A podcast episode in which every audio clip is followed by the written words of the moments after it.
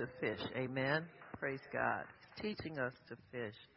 Um, I, I, was thinking about this um, as God was ministering to me in situations where people feel like God doesn't answer their prayers fast enough, or uh, people sometimes are reluctant to even trust God with certain things. You know, there are certain things you can just get up and do automatically.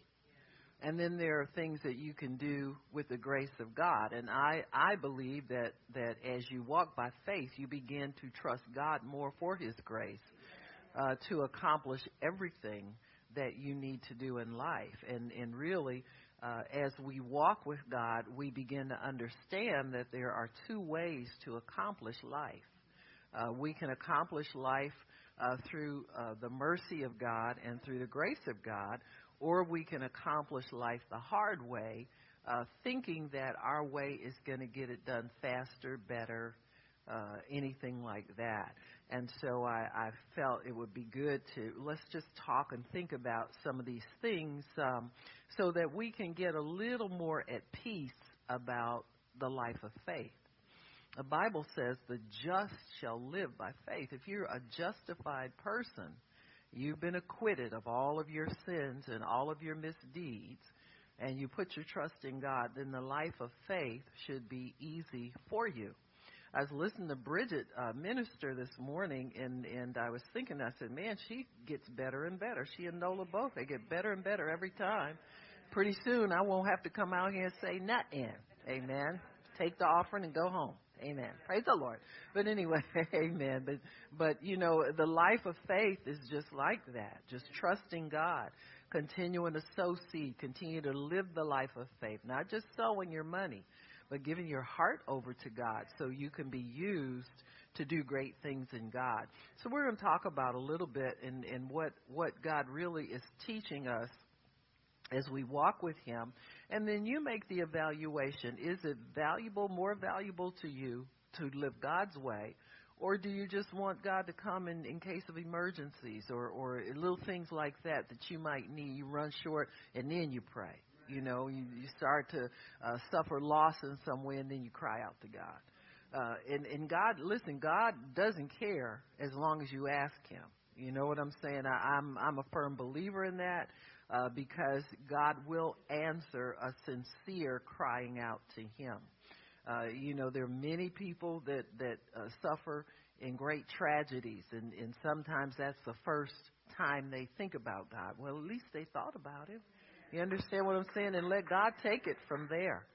So uh, there's a proverb that we all know. It says, "Give a man a fish, he eats for a day, but if you teach a man to fish, he will eat for a whole lifetime." Amen. Uh, and and I believe it's biblical. Uh, the uh, the uh, uh, rabbi uh, Maimon, who was a rabbi, uh, he was probably one of the leading teachers of the Torah during the Middle Ages uh, started that proverb, or he he wrote that proverb down, and it was a. Um, and if you think about the Jewish people, you can see that there are great people in teaching each generation how to live successfully in the earth. You know that that's just something that's handed down. It's a cultural thing, uh, it's a spiritual thing, but it's something they diligently teach one another. And so, if if anybody would be a, a person that you could rely on for any kind of wisdom, it would be someone who is skilled in understanding the proverbs and the scriptures. So, it, a parable we know is a saying that teaches wisdom. We want to have wisdom taught. So, this is why we have parables. They kind of paraphrase a larger concept.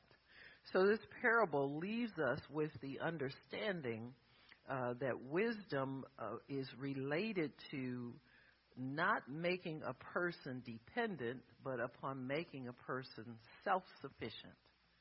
So I'll use the word self sufficient, but also you must know that we are God sufficient if we are believers. Because learning to fish is something that God teaches every single believer. Amen.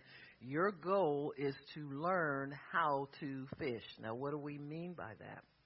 Well, the this this idea about fishing comes up in the Bible quite a bit. In fact, in the New Testament, it's kind of like one of the cornerstone teachings of Jesus.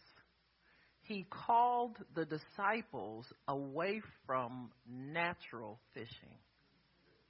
And he tells them, I'm going to teach you how to catch men. And so we see there is an analogy between the natural fishing and the spiritual fishing. It's so important that these disciples were some of the first people that he called.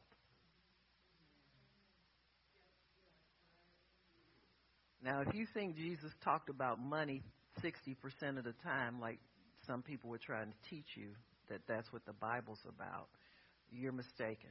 Because if he money were that important, he'd have called the tax collector first. And he wouldn't have given the money, the treasury of his ministry, over to a thief.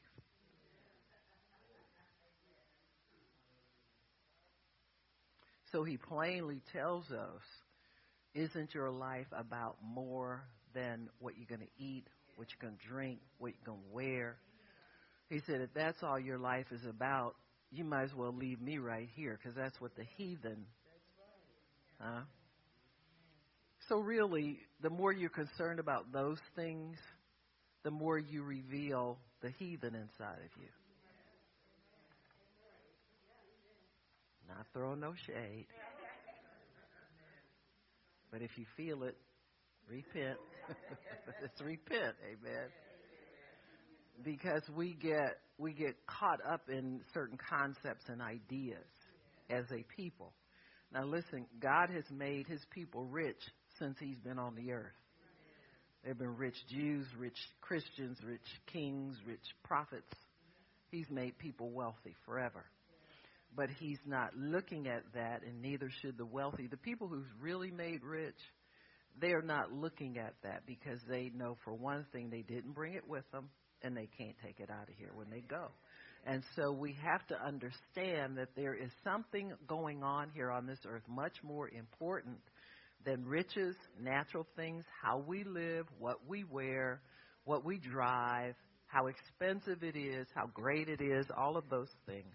We have to understand there's something else here. And so the parable about fishing men, trading in your natural occupation as a gatherer or as a fisherman for a spiritual fishing is central to the gospel. Everything that you do is an occupation, whether it's fishing or not fishing. That's just an example that's used. And whether it is, it, there is a higher realm to go in when you devote it over into the realm of the spiritual. When you commit these things to God, allow Him to show you what He wants uh, you to understand and what He wants you to learn, then those things will happen uh, a lot better, and you'll be. You, it'll it'll give you a life of God dependency, but great independence from man. It'll give you, a, and this is what God wants. He wants us to be free to serve Him and obey Him and not listen to the dictates of a government, of a, uh, an oppressive person in your life, of somebody that is trying to get control over you through supply. You got me? Uh, he wants us to be totally independent of those things. So this uh, implies that by merely feeding a person, we handicap them and do not allow them to develop to their full potential. This is why you fight with your kids to make them get up and go take out the garbage when they want to sit and watch television instead. Amen? So it, this whole concept of teaching us how to fish, how to gather, how to obtain through our own strength and our own abilities is a central concept in life, period. I mean, these things must be uh, attained, they must be transferred from one generation to the next, or your offspring will fall prey to control over whoever they are depending upon for the supply. And so when that happens, then people are held captive. They're not free to worship God. They're not free to serve God. All of your freedom is diminished because you have given over your your ability to maintain life to somebody else. So in uh, Luke chapter 5, I want to, you to see what God's standard is as far as fishing is concerned. In Luke chapter 5, we see what we always refer to as a miracle catch, right? And we saw where Jesus was preaching in the, you know, the uh, two of the disciples, Peter was standing by the lake and, and he, uh, uh, he, he had fished all night. They hadn't caught anything. Went cleaned their nets and had put away their work implements for the day. So the thing that they used to make a living was left idle. This is where we all, this is where God finds all of us. What we have to sustain us is left idle. That's how you he reveals your need for him. You got me? It's not producing for you. Your best efforts are not getting you anywhere. You or you have everything you need in life and you still feel empty. You know, you know how that is. So here comes Jesus to fill that gap for us and let us know that there is more to life. So he tells Peter to go out uh, and and uh, uh, he finished speaking, verse 4, and said to Simon, Put out into the deep water and let down your nets for a catch. Simon said, Master, we worked hard all night. In other words, I have put forth my own effort. This is why God needs to teach us to fish. See? We put forth our own efforts and we catch nothing. Amen. you know, you get all the nice makeup on and a little tight girdle and a little short dress, and you still can't catch a man. Wake up, y'all. Come on here. Jeez. We toiled all night.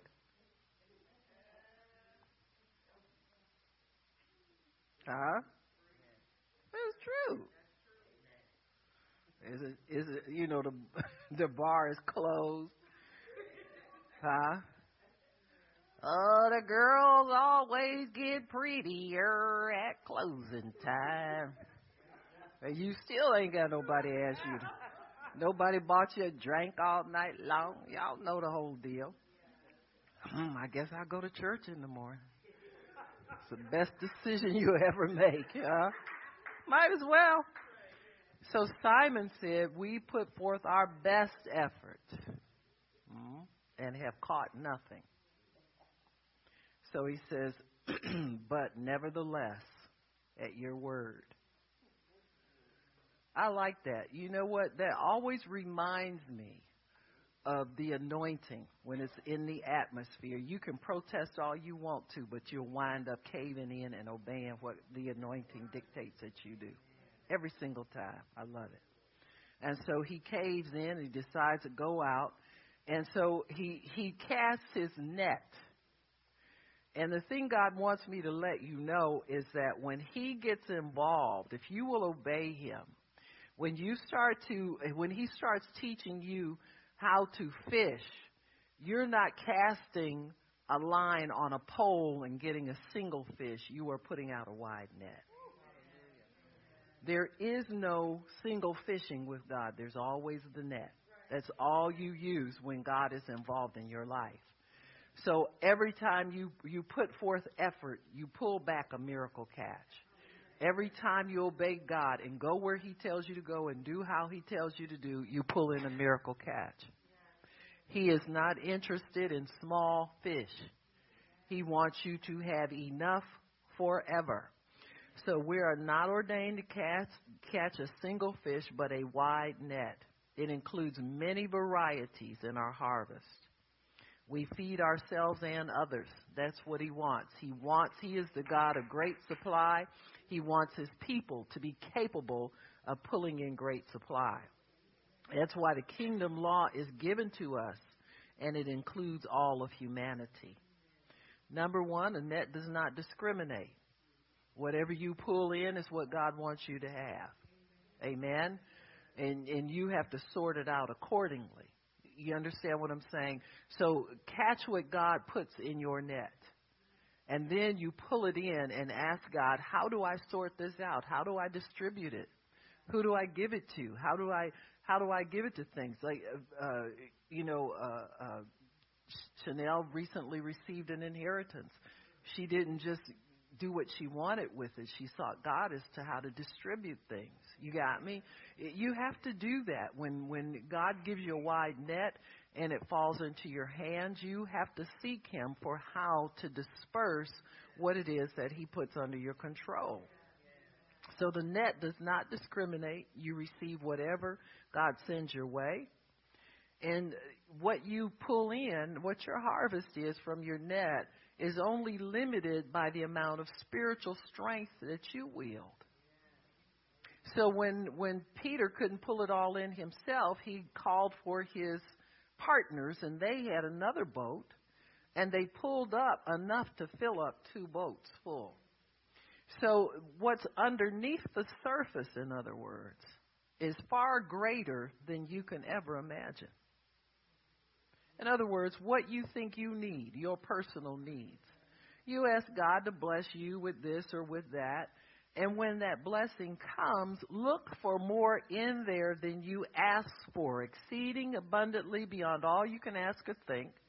Because what you ask for is only what you think you need or what you think you see that's out there for you personally. But understand there's a kingdom principle at work that says God is filling up your net so that you are retrieving on behalf of humanity for things down here on the earth. So there will always be plenty in God's house. There will always be more. But we have to expect God to do these things. We have to understand that we are here as ambassadors for Him and for his kingdom, and that in teaching us to fish, he not only has our needs in mind, he has the needs of all of humanity in mind as well. You have to think like that. You must. He is trying to expand our thinking to include the whole world, anybody else in the world that he wants to bless. So, uh, instead of handicapping us by just giving us the things that we desire, God turns it around and begins to teach us how to fish, how to fish people, how to fish for supply, how to fish for commerce and merchandise, how to fish for enormous things. God wants his people to be able to provide employment for others. You see that in the miracle catch. Peter got his his wish, but also his partners were able to share in what it is that he had. So God's wisdom is to train us to think kingdom thoughts. We must always think beyond our four walls, beyond our family, beyond our needs. When you're in His kingdom, you're always going to have excess. You will always have abundance.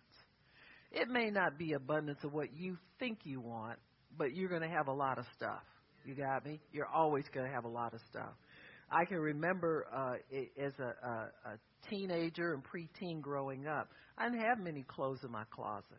Today, my closet is bulging. I can't give it away fast enough to keep it thinned. I can't even push the clothes back in the rack, you know. And and you know, it's a walk walk in. I ain't never been to the back. I don't know what's back there. You know, could be a whole could be a whole little family living back there. I wouldn't know. You understand what I'm saying? I ain't gonna make it back there. You know how that is or the hamper. You only wash so many clothes in the hamper, and you look at that stuff in the bottom and say, "What is that?" I don't even. Read you know, you'll never get to the bottom of the hamper. Well, it's like that. That's the life of abundance. I don't care what it is. God is going to give you abundance in all things. And and if you think your faith from childhood is not working now, it's still at work. Because I remember, uh, and now it, men, you you can blush if you want to, but you know if you've been married, you know how this is. I used to, I used to, when I was a, a little preteen, uh, you know the panties that had Monday, Tuesday, Wednesday, Thursday, Friday. Well, I got 365 years of, because I got a whole drawer up to the brim and have to fight to push stuff. You see how it multiplies, if you know. And I ain't collecting them. You know what I'm saying? It's, this is all like buy and come in, put it in there and and you know things like that will increase on you when when it, it comes from a source of longing and desire, even if it's an old longing. You got me? That's why my refrigerators and freezers stay full. It's not just one refrigerator, one freezer. It's multiple. I got freezers in Cleveland, Detroit, huh? Pittsburgh, PA. Huh? You know what I'm saying? Uh, it, it just it's like that. That faith is still pulling. You understand what I'm saying? Even though I'm in another kingdom, it's still there's evidence there that God is still answering that prayer. Huh? He can't deny himself. He's in that. And so when he t- is teaching us to fish, he is telling us not only is this going to be a natural thing, um, in other words, if you are are having a natural need and desire, there is a spiritual component to it. So always look that God is going to be satisfying some spiritual craving or spiritual hunger at the same time he is meeting a natural need. Amen. And so when you when you understand that, you'll be able to settle in and relax in what God's doing. So, in wanting God to give us fish, we really just want an answer to our prayer. And oftentimes we want answers to prayer. I tell you, people want answers to prayer for different reasons.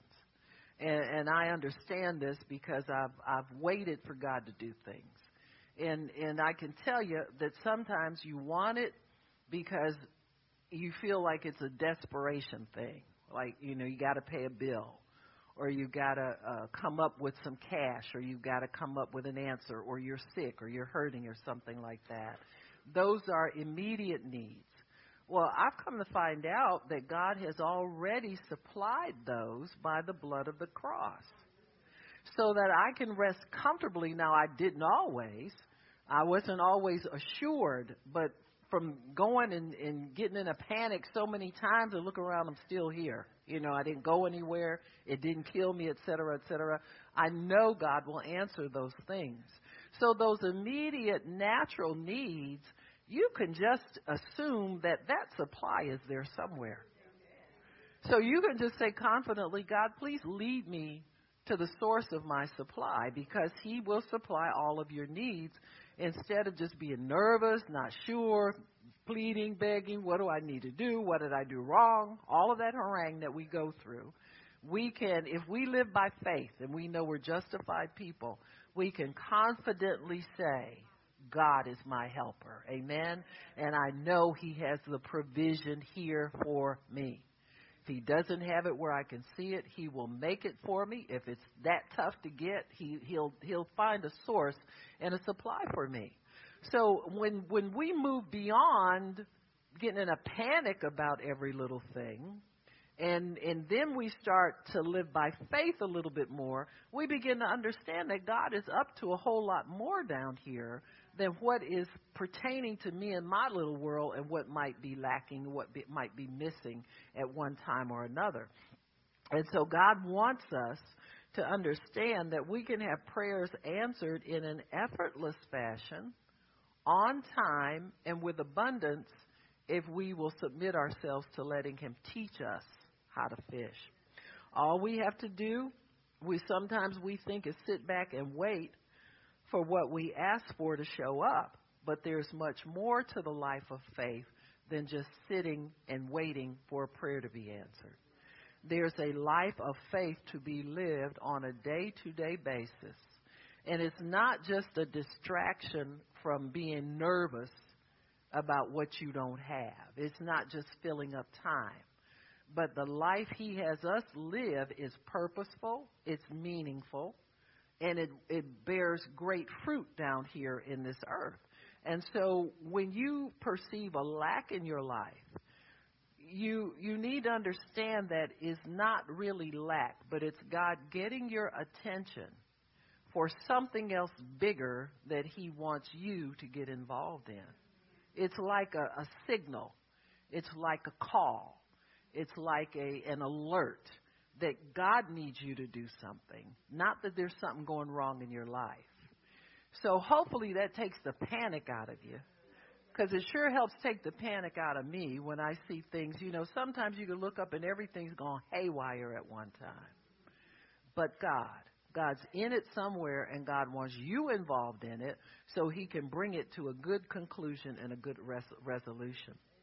So, when by teaching us to fish, we learn to live for God instead of for things, for ourselves, for needs, even for your family, for your job, for your whatever it is that you're hanging all your your uh you know your pin your hopes on, or or getting consumed, got your time consumed with it. Uh, God God wants you to know you're living for more than that. You're living for kingdom.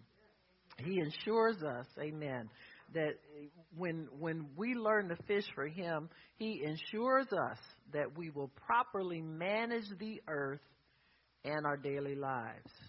Remember Genesis one. He created us and gave us dominion over the earth. We gave it back to the devil, and it's been going haywire ever since. But because of Jesus Christ and what he has brought to us, we now can get back to what God originally planned for the earth, and that's where the Christian gets involved. He can't use world, he can use worldly people, but only to a certain extent. There are certain things in this earth that need to be done that only the Christian can do. Because God has to get involved in these things big time. I was listening, I was looking at the, you know, the hurricane season, you know, and all of this stuff. You know, people in the world are a little deranged because you can listen to these forecasters and think to yourself, man, it's like they want to see this stuff happen. Huh? It, there's faith on what they say. And you got to look at this and you say, now listen, God, these people are calling it here. We need to push it back. You see what I'm saying? When you get involved. And see, if you don't get involved with your stop action on some of these things, you'll find yourself getting caught up in it too and expecting it too. And then he's got the faith of his kids working against peace, harmony, and safety. You understand what I'm saying? So it's easy to get involved on the wrong side, but we do carry supernatural faith on the inside of us. So we have to be careful what we get involved in, what we say give agreement to, what we uh, how we respond to the information that comes to us. You notice who who is this last chick they had coming this past weekend, hurricane wise? Got downgraded. Nate, see, they moving on up the alphabet. Uh, last time we was at M, uh, Irma. What happened to? Okay, we had I for Irma. What J K J K L. What happened to them? They didn't show up, right?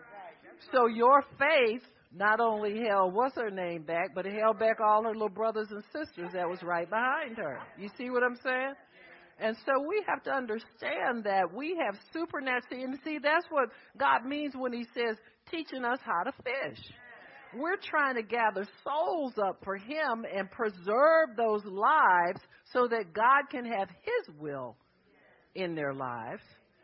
Some of them aren't saved. They need to hear the gospel and respond to it so that they can, can you know, escape eternal destruction.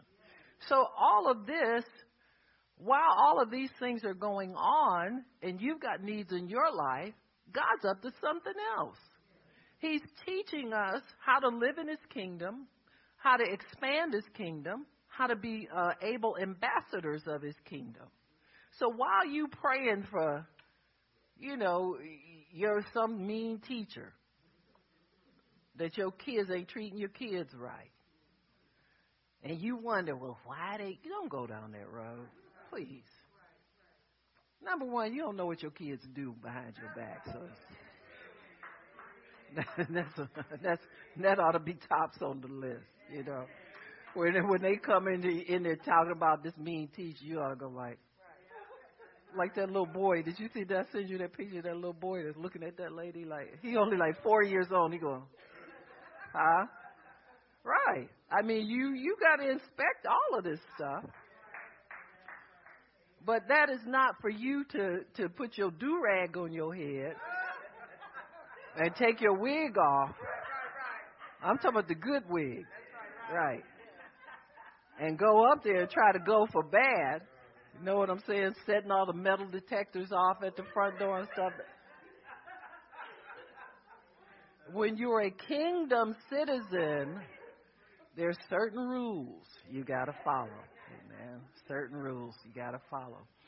So God tells us to seek first the kingdom of God. Matthew 8:36. Seek ye first the kingdom of God and his righteousness, not yours. You don't have to do everything right. All you got to do is obey the leading of the Holy Spirit. Keep a pure heart. I can tell you that that that will take you a whole long way. You learn how to keep short accounts. If if something offends you, upsets you, you go to God, you let it go. You ask God to forgive you for holding on to it too long. Amen. Bible says don't let the sun go down on your anger. Don't you can't go to bed mad. You might not wake up. Huh? So you just, you know, I'm I'm just saying. So you you go to bed, wake up with a uh, good relationship with God, go to bed with a good and don't don't raise hell from seven in the morning till midnight. You know what I'm saying? Come on now. I'm a Christian. I can tell by the foam on your mouth. You, my goodness. So let's just chill and be kingdom people. God wants to his kingdom is is so vast and so wide. He wants to bring it to bear down here on earth. He wants things down here on earth to be just like they are in heaven. He really does. And so when God tells us to seek his kingdom, just seek to be right with me, seek to find out what I want you to do, invest yourself heavily in me, and everything else will be added to you. Everything else will be added to you. He says he gives us dominion. I said that in Genesis 1. He gave us dominion. We still have it. He, it, he had to turn the power down because of iniquity. Huh? Adam used to everything he would thought, think, or say would happen. You know what I'm saying? And he he knew in his mind when he wanted to happen, and it was timed perfectly so that things went well on the earth. When he obeyed, when they obeyed Satan, and iniquity came into man, God had to turn the power way down. It's called a curse which means that we all say stupid things. If we were saying them with, with full power, they'd be happening all over the place. Huh? You couldn't even go outside your house because you didn't know if your neighbors and blew it up with their words. Huh? Your children are still children because they're not stupid, turkey, idiot, all the things that we may call them in a moment of anger or think to say about them. Your husband don't bark. Because the power's turned way down. Got me?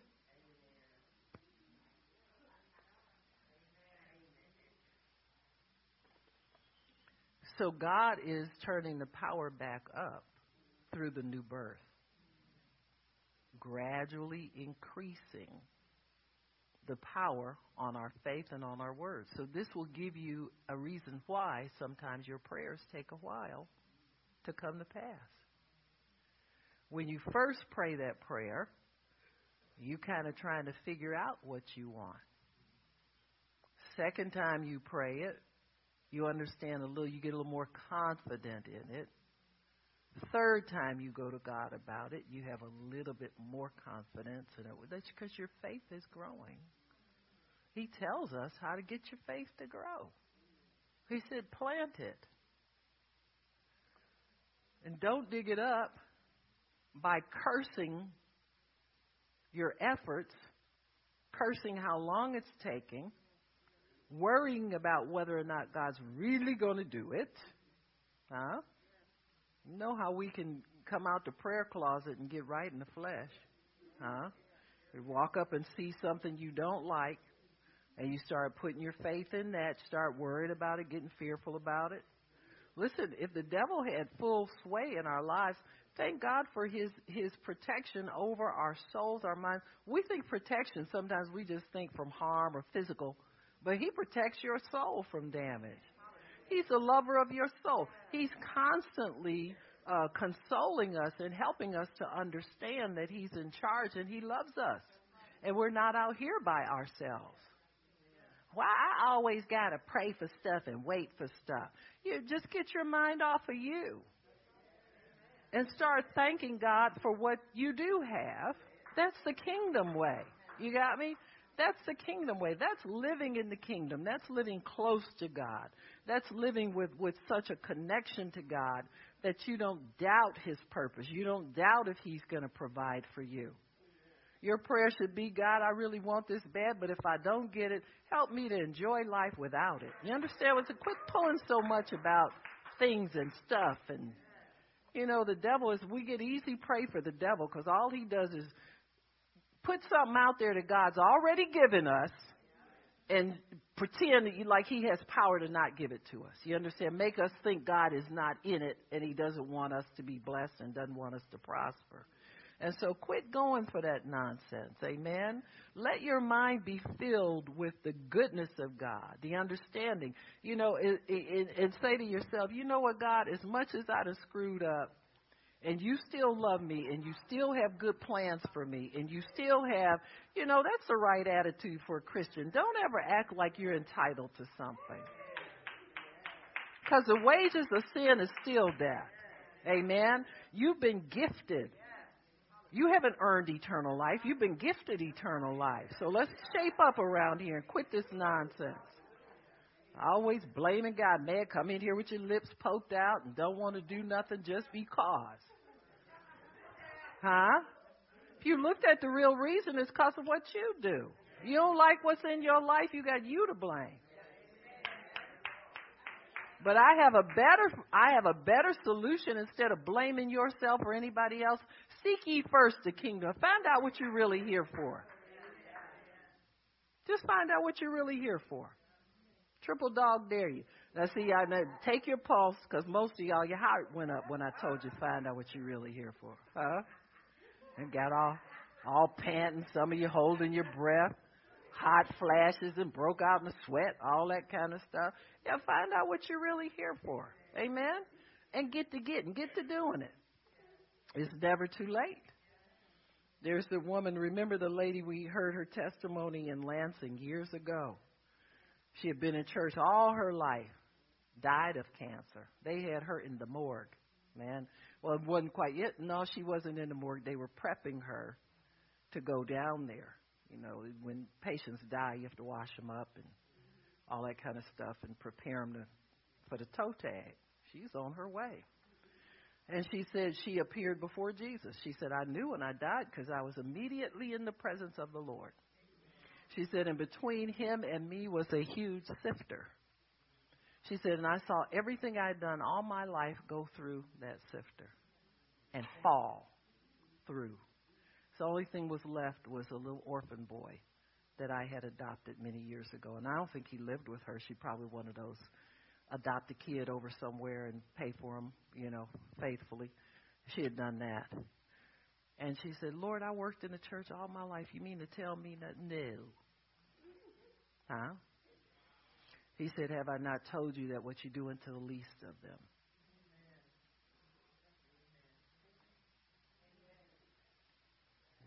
A lot of churches, least of them, don't even get to come in the door. It's okay. Huh? Amen. She begged the Lord for another chance. She was in her 60s at that time. And he told her, he said, okay, he said, I'm going to tell you what to do. She had spent her life doing what I see a lot of people on Facebook do, trying to convince people that you're called.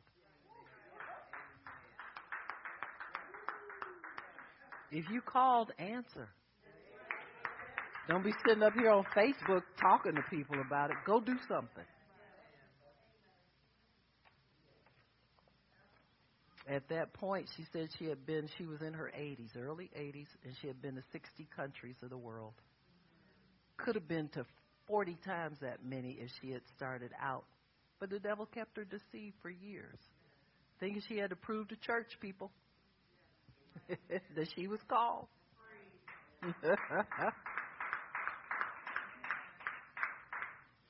And, and you know, people still get stuck like that. I spoke with a, a very godly woman, very powerful woman in God who started many churches recently.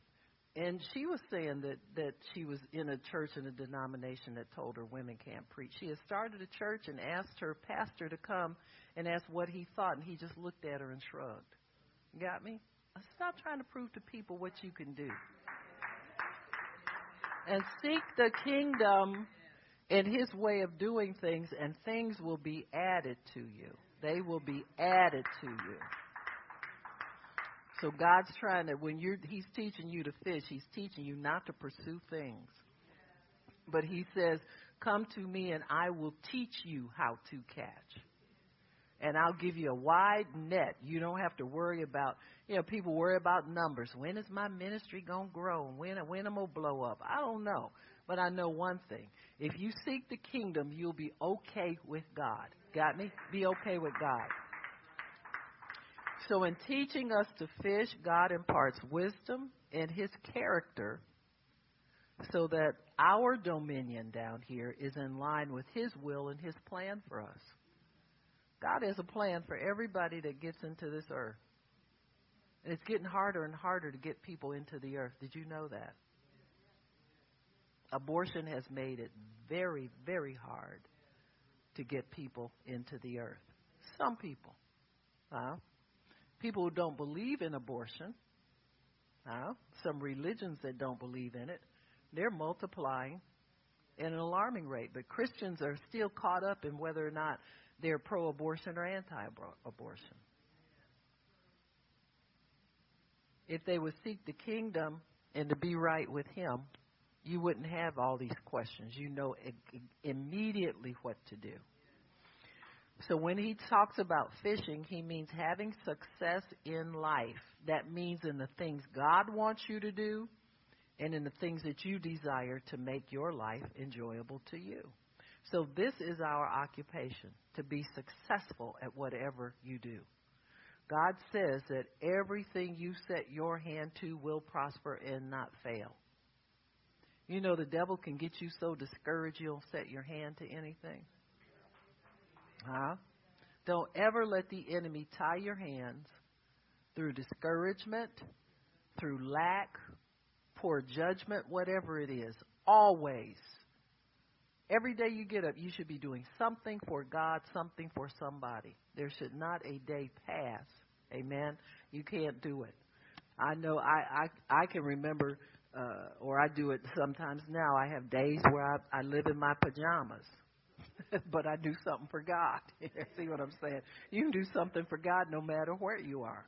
How you dress, whatever. I don't have to go and, and beg somebody to put me in a pulpit to work for God. Never have had to. Never have had to. Amen. I can always, He'll always direct me to do something for Him. I don't care where I am. Some of my best, bestest ministry, amen, just comes on the street, supermarket, gas station, wherever I am. Amen. It's all for Him. I don't care where I, what kind of platform it is. Are you kidding me? I preach to Coco know, it's, we have us a good little time in there. Amen. So God gives us our goals and our vision, and our, our and it's based on our abilities. You need to know that. The, the parable of the talents tells us that. Don't don't try to give yourself a, a upgrade on your own. You got me? Just just work in your pay grade. You know what I'm saying? Until you get until you get a promotion. Just be content. You know, discontented people are one day they upset because they don't have enough, and next day they're overwhelmed because it's too much to do. So, it, it, amen. Just always work to find contentment, whatever state you're in. Amen. You know, if if you're making bologna sandwiches at a shelter, make bologna sandwiches at a shelter. But do it as unto the Lord. That's something God has given you to do whoever is on the receiving end of that bologna sandwich is going to get a treat if a child of God gives it to them. Amen? Because they're going to know the touch of God in what you do. They don't do stuff disgruntled. Amen? Don't don't think too highly of yourself. Because the next five minutes you'll be putting yourself down. So just don't mess with your head like that. Give your head a break. Amen. So God gives us goals and visions based on our ability. He knows your ability. You stick with where He put you, you'll be fine. We get in trouble when we try to build ourselves up. We're going to blow up real fast and then fizzle out just as fast. Or never get off the ground and be just, you know, a legend in our own minds. You got me? Yeah? So our visions and our gifts not only determine our work or occupation, but they motivate us. Your gift actually has the power to motivate you to work from day to day. When you get up in the morning to go to your job, I can't stand this job. But you have an ability to accomplish something that is what is making you get up that day. Whether you like what you do or not you're still gifted to do it if you. Well, I'm just doing this until I don't care what you think about it. But it's still motivating you to get up and do what what you do. And I'll tell you one thing that people don't understand about the gifts and the call of God. Everybody has one. I don't care if they're saved, not saved. Everybody has a gifting and a calling of God to do something to bless humanity. So your gift isn't just, I know the Bible says your gift will make room for you and put you in with people in high places. I know all that stuff. But your gift will also bring you to people in low places too. You need to know that. Amen. Because people in, in low places need the touch of God. Are you kidding me? So your gift is for wherever God places you and learn how to just move in your placement until and be content where you are. I don't care if it's something everybody considers the worst job in America.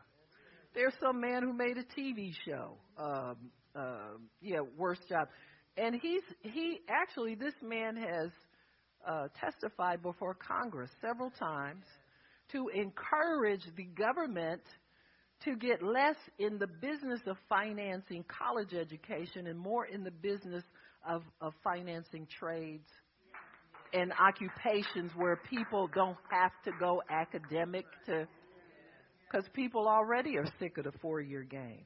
You understand what I'm saying? Now it's a six, seven, and eight year game where you can't even get a job. So let's, we know we're being played. You understand what I'm saying? But if you seek God's will for you, you'll find out how He's going to train your gift how he's going to bless your gift and how he is going you'll understand yourself more when you start living for God and living in his kingdom. So, our vision and our gifts not only determine our work or occupation, but they motivate us to learn. Proverbs 18:16 we said your gift will make room for you and cause you to stand before people in high places. When you begin to train your gift, then your gift begins to drive your life. Your gift runs your life, folks. You're not here just to do this and do that. And eh, I'm just a this or I'm just. But you're here. Eh, if you obey God, you will determine what your gift is. You'll determine what your desires are, and you'll determine your purpose all in one thing. Your gift is very much related to your purpose. Max out on what you're gifted to do and forget about what your neighbor does for a living or what they seem to have. Amen. Or what they get involved in and how many timeshares they got and how many, uh, you know, vacation homes they have and RVs and all that kind of stuff. Quit looking at what's parked in somebody's driveway and find out what's inside you. We have treasure in earthen vessels. You know what that means? That means that the vessel has to have some stretching and some molding before the treasure will come forth. Everybody got quiet. I don't like what that stretch did. What she talking about stretch? We still in church or we in the gym somewhere? Yeah, I'm talking about stretching. Will stretch you and mold you. Gifts do better when they're free. They're free when God has control over them. Your gift will begin to drive your life. Your gift gets you up each morning. Hopefully, if you yield to God, you'll find that's true. Your gift gets you up each morning, causes you to invest time, energy, and money into perfecting your gift. Once developed, it will definitely make room for you and put you where God wants you to be. Not where you think you ought to be because you're so gifted. Huh? Not in your wildest dreams. So our purpose is very much tied up in our gift. If we're not taught to fish and maximize our potential, we will only eat and not regularly. You'll be dependent on somebody else for the fact that you can maintain your life. God wants you to be totally self sufficient from man, but dependent upon Him at the same time. If you can get that together, you'll understand the freedom there is to live for God. God, we will only be in poverty if we do not, not reach our potential, and we will be dependent on others just for basic survival. You know, somebody always have to bail you out. You always be a little short this month. Huh? So we we want to live in the freedom of having God's total provision at all times. Worst part of not perfecting your gift and letting God have it and develop it is that we deprive the world of the contribution our gift will make to humanity. You ever see people like like people in jail and prison and, and they can be they stand out because they're they have something about them. Uh, see, that's that's the failure of not having God. I mean, they could get it right even in there. You understand what I'm saying? But you see people with great potential everywhere that don't live up to it. Um, it hurts me as a, a pastor and a minister to watch people spend their lives chasing after something that they never attain and look at the great potential in that individual and they never let God develop it. See? Because I always think of what am I eat, what am I drink, what am I wear, how am I going to get this, what am I going to do, how am I going to. But if you would let God develop your gift, then that would be taken care of, and you know it. It would be taken care of more by God, really, than than getting out there using that gift all the time. See, people people are funny. They're always trying to to attain things, but then there's fear in the back of their mind. If you're living in the in more in the natural realm, you you find as long as you have a job, good job, you can get a promotion. But when that door seems to be closed, what do you do? You still content? Sometimes you're doing good and then you think, boy, suppose my health gives out. So we always run into the doctor trying to take in our pulse, you know, get our you understand what I'm saying. Trying to keep all of that together. Well, if you give it over to God, you don't have to be concerned. All you got to do is live every day for God. You don't worry about what's going to happen. Well, we got a, a house note, but we both got to work to, to take care of it. What would happen if one day you understand what I'm saying? There's that when you live in the world, there's that. If that's all you do is think about eat, drink, wear, eat, drink, wear, you don't have anything invested in the kingdom. The more you have invested in God, you have a knowledge. Honey, I don't care what happens to JOB. God is going to take care of me and mine. You understand what I'm saying? I don't fear what this natural realm has in store for me. It's taken care of. I was I was uh, uh, uh, when when my husband passed away. I tell people this, and they look at me like they don't believe me. But I, my income was cut ninety percent. I had an income 10% of what I had when he was alive. And I still had all the bills. I still had the house. I still had all of these things. And so I was thinking to myself, God, what do I do next?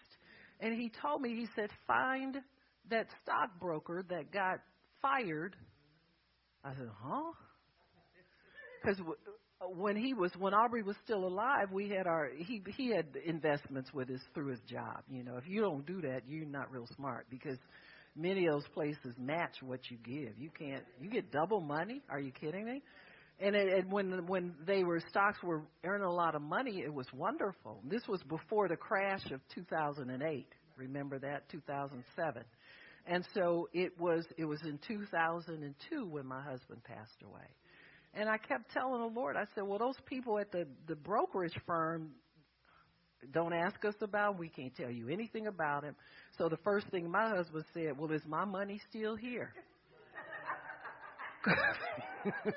he was gonna stick a gun up somebody.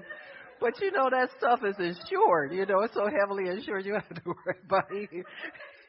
And because we were sitting in the office and, and the guy had told us he doesn't work here anymore. We've taken over your account, and so Aubrey was getting, you know how he would get, he would blowing up and getting red and stuff like that, and want to fight somebody. And I kind of put my hand on him, and he and so when the guy went out, I said, "What are you mad about?" He said, "I want to know if my money's still here." he reaching his. So anyway, praise God, it was still there, but the broker wasn't. And I was really shocked when God told me, "You see how you can't get invested in your own understanding and thinking." And I didn't know where to call. I called the last number I had. Of course, it went to the the brokerage house. He wasn't there anymore. And I had to hire a private investigator to find this guy. See, most of y'all would have stopped at no phone number.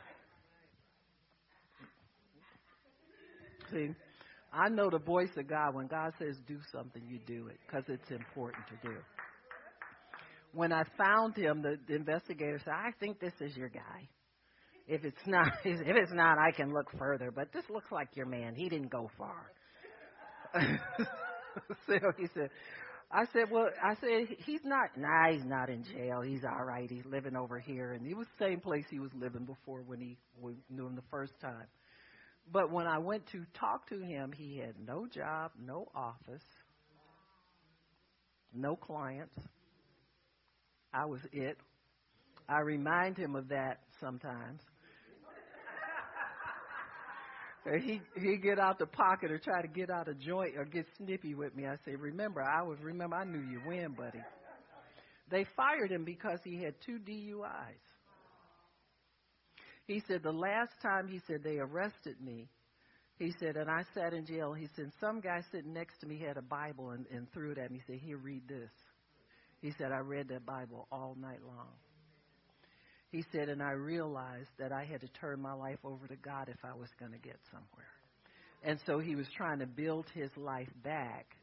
And so, but not only that, but he's excellent. He was the only person I knew Aubrey really respected his judgment as far as those things go. Well, fast forward, I, I turned everything over to him and, you know, let him manage things. Fast forward 2008, all of these auto worker people who were invested in IRAs, 401ks, uh, lost everything. Mr. Gary was telling me, he said, I wish I knew how to get my money out of there. See, it's company investment. Company not going to help you unless you go knock on their door and tell them. He lost, he lost a great sum of money. But mine was secure. Why? Because I seek the kingdom. I let God tell me what to do, even if it doesn't sound like the right thing to do in the natural. And that let me know, even though your income isn't what it used to be, you're not broke, you're not poor, you're not going to starve, and you're not starving because you have invested in me. You know kingdom rules and you live for kingdom. He said, God told me, He said, you keep doing what I tell you to do like you've always done. You don't have to change anything because you don't have a natural husband. I'm your husband. And so it took me a while to adjust, but I made the adjustment. In life, you're going to have a lot of adjustments to make because you don't call the shots. In this kingdom, you do not call the shots. And I'm so thankful he taught me, amen, how to make adjustments and transitions because life isn't going to be the way you want it to be all the time. It's not going to be predictable all the time. But if you trust God, you will be here and you will know your place here and you will pl- prosper and you will flourish. So our purpose here is very much tied up in our gift. And don't ever think you're not replaceable. That doesn't mean, but you're important. You're important to God. Amen. So if we're not taught to fish to maximize our potential, we will only eat and not regularly. Amen. You'll be sporadic. You'll be worried about things. The worst part is we do deprive the world of our contribution of our gifts, so forth and so on. So God teaches us to fish using first principles And the first one is to seek the kingdom in his righteous. Seek to be right with God every day. And I mean, don't skip a day. Don't think you cool because you ain't cussed or you ain't done this or you ain't done that. Some of the stuff you ain't never done. you know what I mean? So you can't take credit for it. But these things will be added to you if you will seek God's righteousness and righteous living and living the life of faith. That's the life of victory. Every day, trust in God. Every day, meditate on His Word. Every day, seek to be stronger in your spirit in the things that God has put before you. And quit diddle daddling and wasting time, complaining, upset, wondering, worrying, fantasizing, daydreaming. Stop it. Get in your word. Your vision comes. Your vision is real and it will come through God's word. So the life of faith definitely requires learning. You got to learn about God and about you. So you're living the life of faith. When you pray a prayer and you think you're waiting on the answer to prayer, you're not waiting on the answer to prayer. You're living the life of faith. So quit looking at yourself as waiting for this, waiting for that. Don't have this, don't have that. You have a full life. Just go check in to where the happenings are. Faith always tells us we're going somewhere. It always gives us something to expect. It always gives us something to plan for. We can be frustrated or excited about it. I prefer to be excited about it. Amen. A godly attitude is part of our learning. And we find out that righteousness keeps us in a certain emotional health.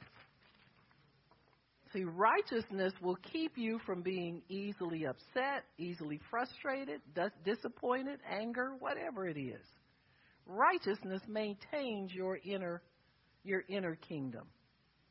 You have a, a an atmosphere in you and around you of the fruit of God's Spirit. And in that atmosphere, miracles happen, answers to prayer come quickly. You stay confident in God forever. You understand what I'm saying? You're not you're not upset by things. You realize everything that happens to you is a yawn to God. Huh? He's like,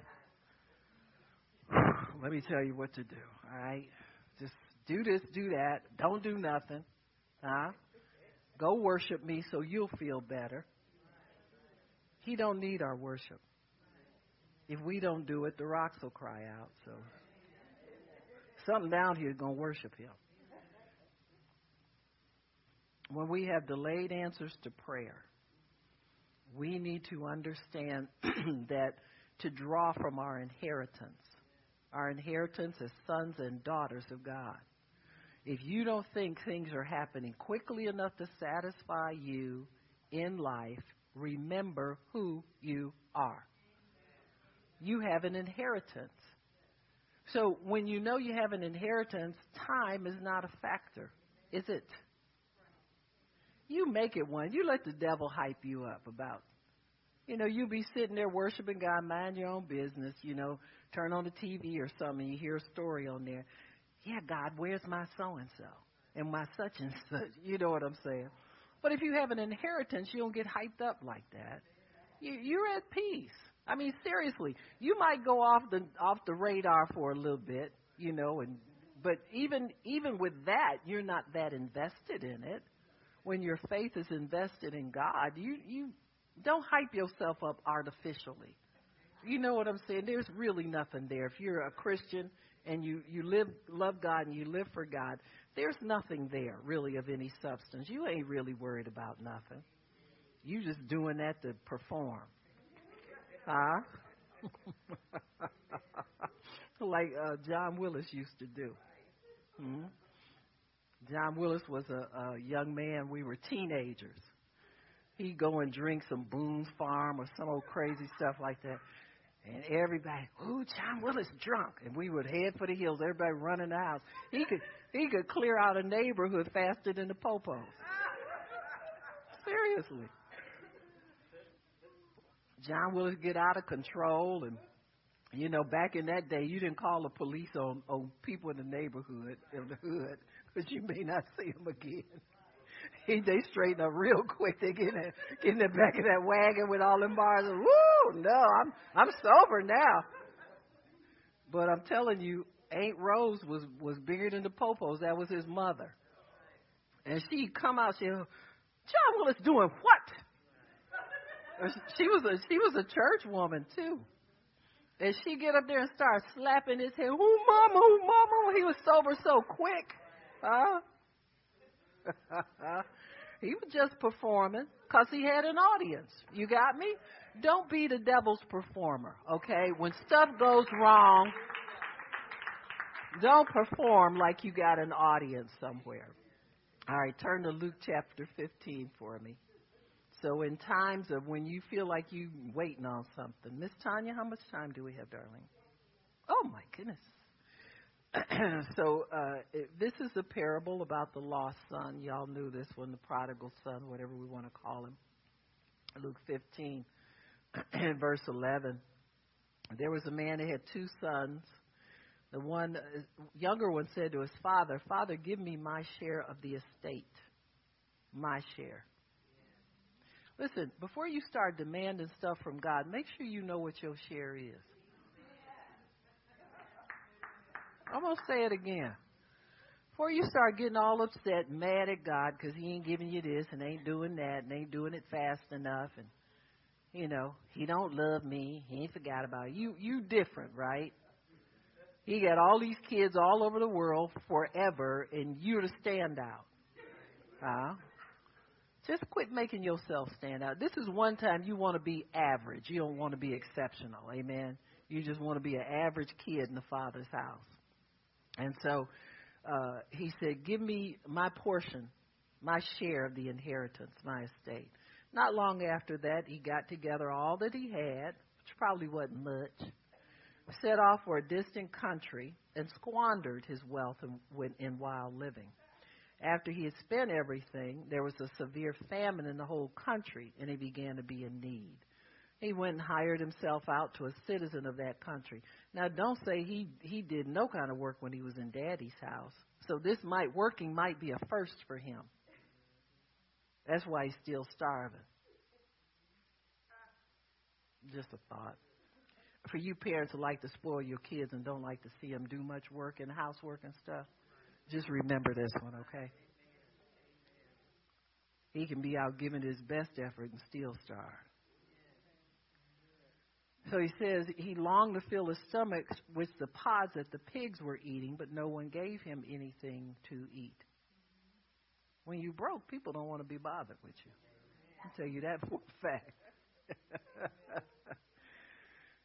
So he, he, says how came to his senses. In other words, poverty shocked him into a grim reality. But at least he came to his senses. Huh?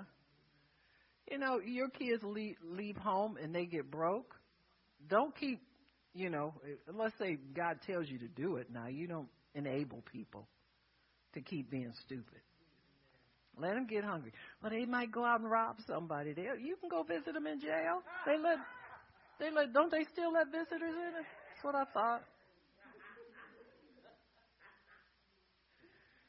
Other people's kids go there. Now I'm not prophesying anything, but they put themselves there sometimes. God can still work on them, get them out. You want them straight. You don't want them just free. You want them straight. He says, How many of my father's hired servants have food to spare? And here I am starving to death. I'm going to go to my father's house. I'm going to return. Let them be the ones to decide to return. God can, God will get them there. You keep begging them, come on back here. You, you can do this, and you, uh, you don't bribe your kids to stay nowhere. Amen. Let God handle them. He says, I'll go to him and say, now he done rehearsed how he's going to confess to his father. You know, sometimes this stuff is heartfelt and sometimes it's just to get you back in the house. They said, Oh, Father, I've sinned and, against you, Uh, and I'm no longer worthy to be called your son. Make me like one of your hired servants. So he got up and went to his father. But while he was still a long way off, the father saw him, I always like to think that long way off was when he was leaving. See, you need to see your kids coming back to God. I don't care where they go, how long they gone. When they leave, always see them coming back. Lord, I thank you they're coming back to you, coming back to be servants of God. They won't forget their upbringing.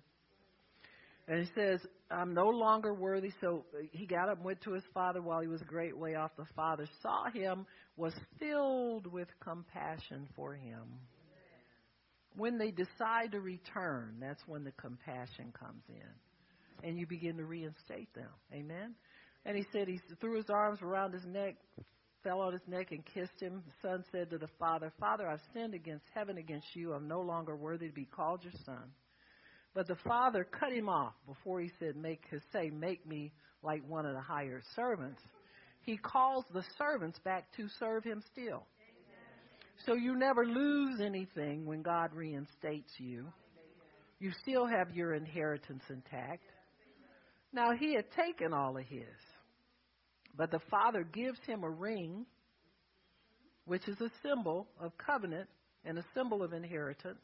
Amen puts a ring on his finger, kills a fatted calf, throws him a party. The older brother, who had been faithful, got mad. Verse 26, I think it is, says the older brother came, became angry, refused to go to the party. That old fornicating brother of mine that took all the money. Old homemonger.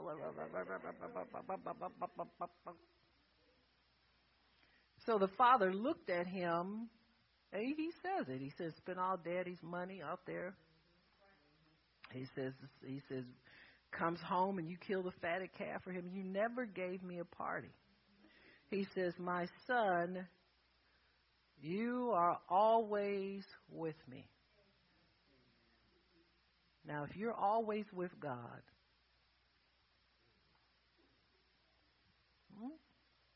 Seek ye first the kingdom of God and his righteousness. That's you. If you're a kingdom seeker, this is you. You're always with him. And he says, Everything that I have is yours. Your brother could only see what he had coming.